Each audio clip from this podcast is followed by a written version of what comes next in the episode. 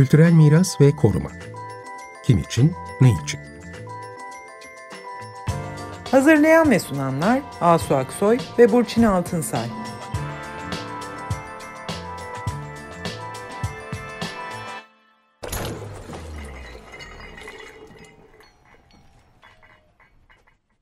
İyi akşamlar, ben Asu Aksoy. İyi akşamlar, merhabalar. Ben Burçin Altınsay.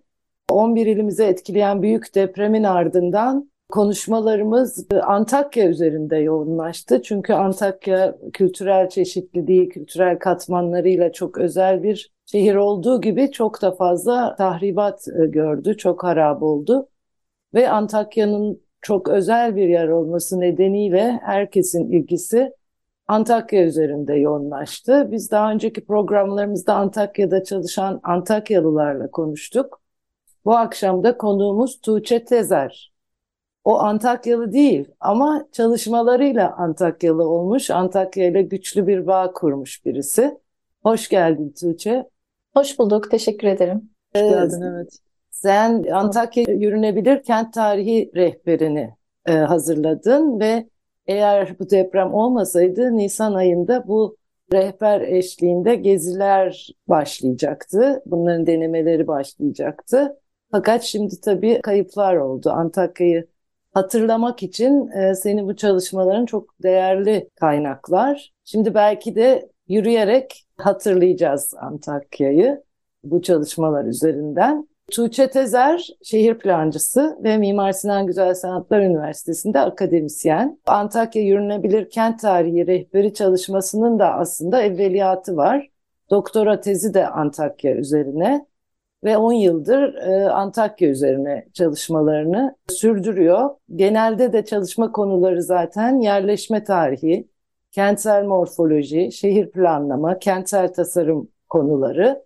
Daha önceki çalışmaları yüksek lisans tezi mesela Floransa kent formunun tarihsel süreçte köprüler etkisinde değişimi.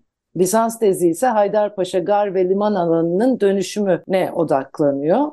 Yani çalışmalarının genelinde aslında e, kentsel e, tarih içinde belli etkilerle yerleşimlerin nasıl dönüştüğünü hep inceliyorsun. E, Antakya için de böyle yapmışsın.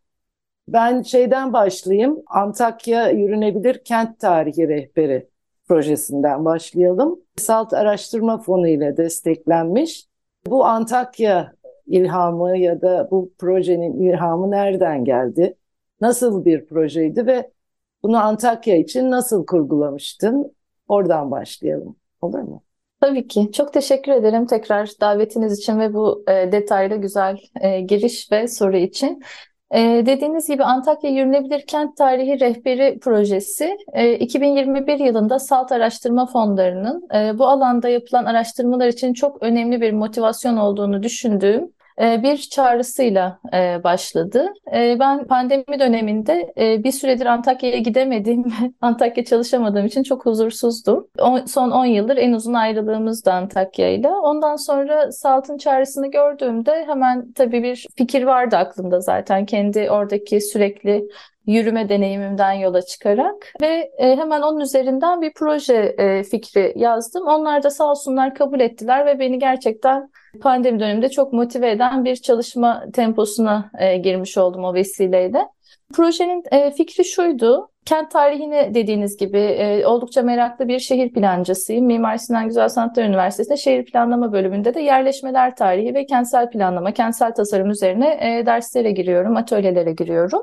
E, ve uzun bir süredir hiç başka bir alana ilgi, ilgi duymaksızın neredeyse Antakya çalışıyorum ve e, kentin tarihinin e, yeterince önemsenmediği gibi bir e, endişeyi, kaygıyı, üzüntüyü çok uzun süredir taşıyorum. Hatta neredeyse lisans eğitimimin başlarından beri yani tarihin neden bu kadar tali bir yerde kaldığı planlama süreçlerinde, kentin bugününü anlama meselesinde bir türlü anlamıyorum. E, acaba böyle tarihi biraz daha e, yerinin sahip çıktığı bir şey haline getirmek, daha anlaşılır bir hale getirmek nasıl mümkün olabilir diye senelerdir düşünüyorum, kafa yoruyorum. Hatta birazdan belki bahsedersek doktora tezimde de biraz böyle bir kaygı vardı.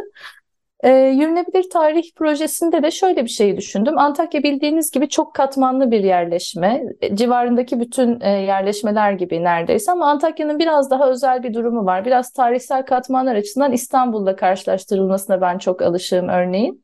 Yani hangi e, tarihsel katmana inerseniz orada mutlaka böyle farklı bir nitelik, farklı bir karşılık bulabiliyorsunuz. Ben de şöyle bir fikir geliştirdim şu anda manuel bir rehber olarak e, kullanılabilen bir rehber tasarladım ama hedefim bunu bir e, mobil app haline getirmekti. Ve Nisan ayı içinde bunu hedefliyorduk aslında eşimle beraber. O da şehir plancısıdır. Şöyle bir şey düşündüm. Ee, örneğin Kurtuluş Caddesi'nin başında işte sırtınızı tarihi kışlaya verip Kurtuluş Caddesi'ni yürümek istediğinizde örneğin mobil app'ten şöyle bir seçim yapabilecektiniz. Ee, işte bugün Antakya'nın Fransız dönemini yürümek istiyorum. Ee, ve e, size bu rehber e, farklı yönlendirmelerle Fransız döneminin yani o dönemin yapılarını, yapıların temel özellikleriyle, eski fotoğrafları ve günümüzün fotoğraflarına, günümüze gelene kadar fotoğraflarla anlatacaktı ve bu çok katmanlı deneme şansınız olacaktı, deneme imkanınız olacaktı. Erken Cumhuriyet dönemi ve Osmanlı dönemi tamamı için böyle bir şeyler hedefliyordum. Biraz da arkeolojik alanlara dair çalışmalarım vardı. Temelde böyle bir fikir olduğunu söyleyebilirim. Peki şey yol e, yani farklı rotalar galiba önerdin değil mi e, bu kent tarihi rehberinde? Farklı Evet. yürüme rotaların vardı. Biraz baktım ben de e, bayağı kapsamlı böyle farklı farklı rotalar var ve onun üzerinde böyle belirlediğin şeyler var. Bakış noktaları, Evet. düşünme Ee, noktaları. Evet, biraz e, şöyle düşünmüştüm.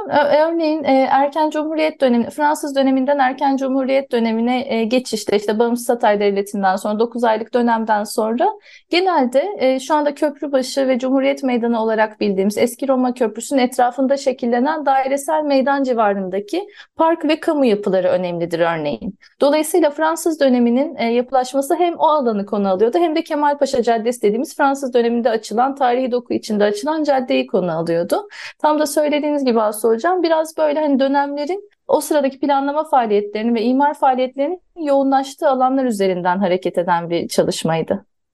Evet Peki, tabii orada bir de gidip gördüğü şeyin arkasındaki tarihsel katmanları gösteriyor bu rehber. Evet. Yerinde görünenin arkasını da gösteriyor. Kesinlikle öyle. Hatta orada şöyle de bir kaygım vardı. Yine e, benim aslında hani planlama e, alanında çalışırken, işte şehircilik ve yerleşme tarihi alanında çalışırken e, endişe ettiğim pek çok şeyi bu proje içinde tekrar sorgulama imkanım oldu. Örneğin bu rehberle beraber benim Instagram hesabı, işte yürünebilir tarih hesabı üzerinden e, orada kamuyla paylaştığım, e, açık olarak paylaştığım bir takım kaynaklar var. Bir kaynakça listesi var. Bunu çok önemsiyorum. Çünkü örneğin e, tarihi meclis yapısını ben belli bir oranda tabii ki biliyorum, öğrendim artık. Fakat bunu senelerce çalışmış kaynaklar var.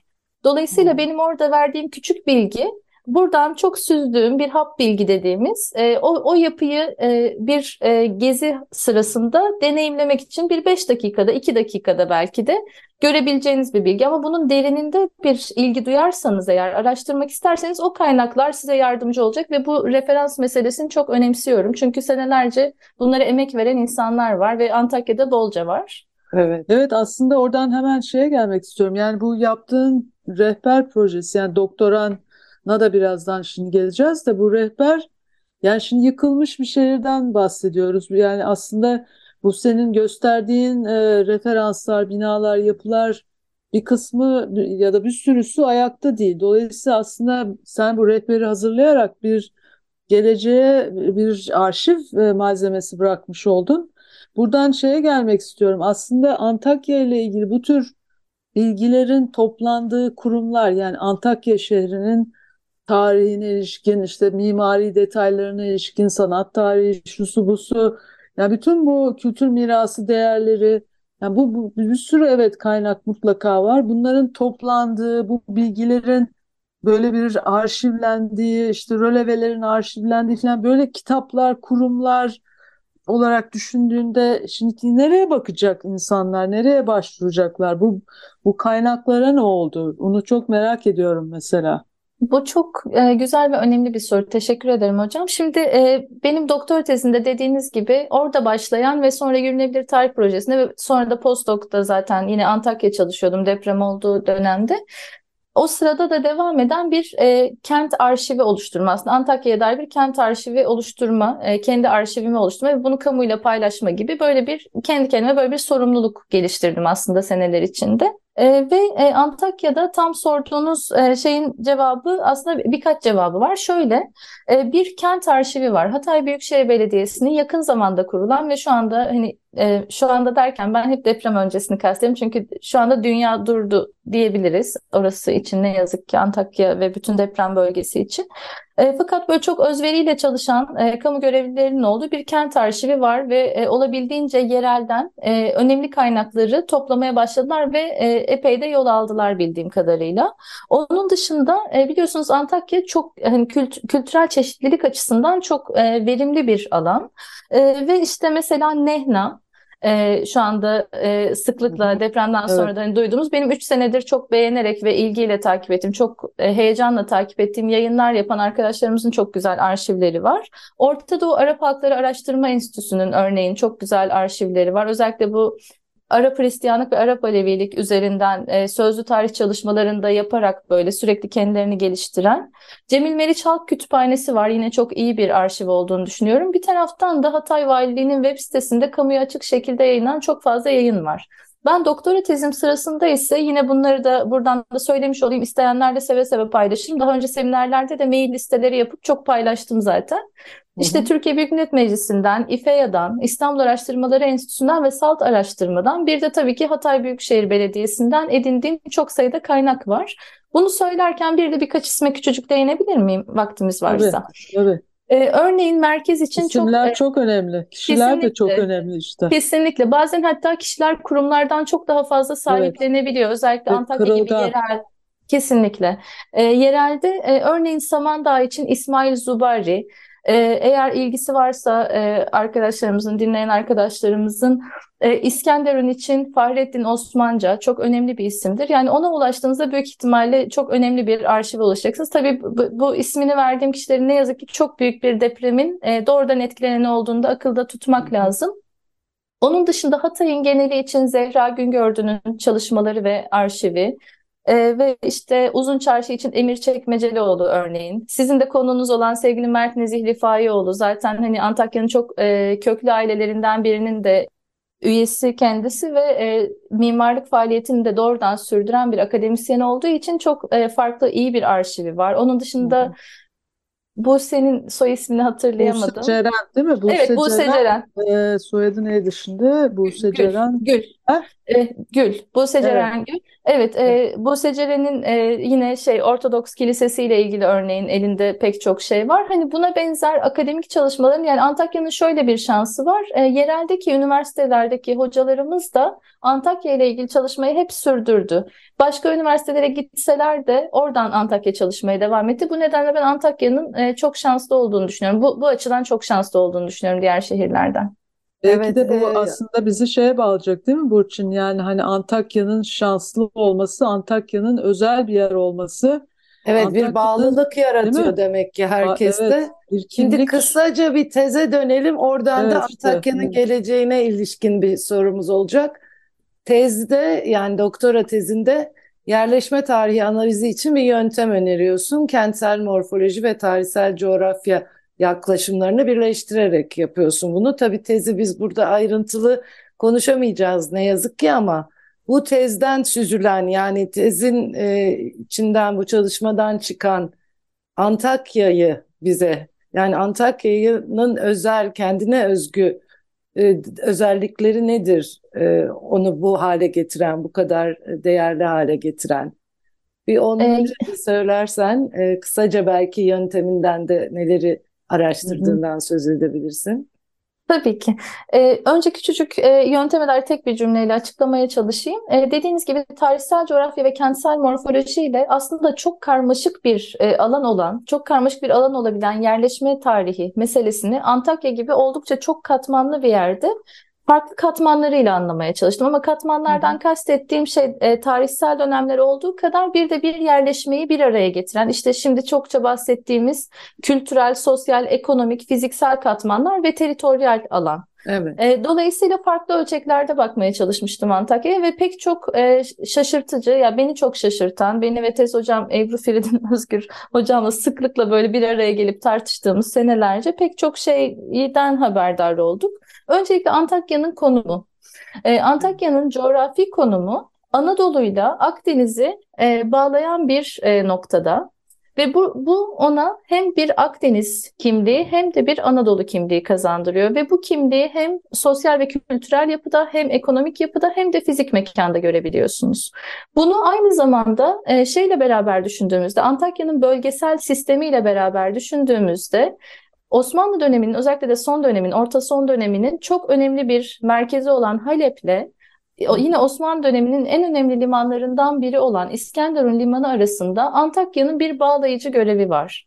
Buradaki bağlayıcılık işlevi aslında Antakya'nın yerleşime İskenderun'a göre çok daha uygun bir alan olması. Çünkü İskenderun 1900'lerin başına kadar bir bataklık ve e, ya bir bataklık alanı hemen çeperinde olduğu için Amik Gölü'nün kurutulması sürecine kadar çok uzun bir süre e, bu bataklığın sebep olduğu salgın hastalıklarla uğraşıyor. Dolayısıyla Antakya biraz liman kenti, biraz da Halep sayesinde bir ticaret kenti gibi davranıyor. Bu dönemin ticaret ağlarını düşündüğümüzde bunu bir de haç yolu üzerinde olmasıyla ilişkilendirdiğimizde aslında Antakya'nın bir de yönetimsel bazı işlevler üstleniyor. Halep'in biraz uzakta kalması sebebiyle limana e, Halep'te olan e, bir yönetimsel birimin alt birimi ya da bir ekonomik birimin alt birimi Antakya'da konumlanıyor.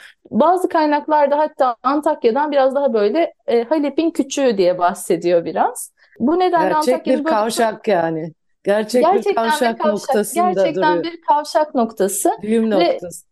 Kesinlikle öyle ve bu tabii ki birçok şeye yansıyor. Özellikle işte ipek ticareti için biz Halep ve İskenderun arasındaki ilişkide Antakya'yı çok duyarız. Özellikle de Antakya'nın çeperindeki kırsal alandan e, ham maddenin gelmesi onun işlenerek bunun merkezde tabii bazı e, yine mekansal e, karşılıklarını görürüz e, bu ipek böcekçiliğinin işte hani o ipeğin üretildiği alanları ya da zeytin ya da işte defne sabunun üretildiği sabunhanelerin biz önceden kervansaray olup hatta Mert hocamla da çok konuştuğumuz bir konuydu. Onun üzerine e, sabunhaneye dönüşüp günümüzün mesela Savon Oteli'ne dönüşmesini hmm. görürüz. Böyle tarihsel katmanları izlemeye her zaman olanak veren e, bir kent Antakya. Ben yine vereceğine tüm kalbimle inanıyorum. Onu da söylemiş olayım. Halep'ten evet. ne geliyor şeye? Yani Halep'le e, Antakya arasındaki ilişkiden bahsettin. Oradan da mı İpek geliyor? Yani Antep Ge şey, orada, Halep'le bağlantıda nedir öne çıkan? Orada genellikle şöyle bir ilişki var hocam. E, 3-4 tane ürün var. Zeytin, ipek, e, turunç. E, yine o hani Akdeniz coğrafyasına çok şey yapılan, e, atıfta bulunan bir de defne. Hmm. Bir de tahıl var. Bunların böyle gidiş geliş yönleri farklılaşıyor. Bunu da tezde ben teritoryal çalışmalar gibi böyle teritoryal şemalar diye bir şey üretmiştim.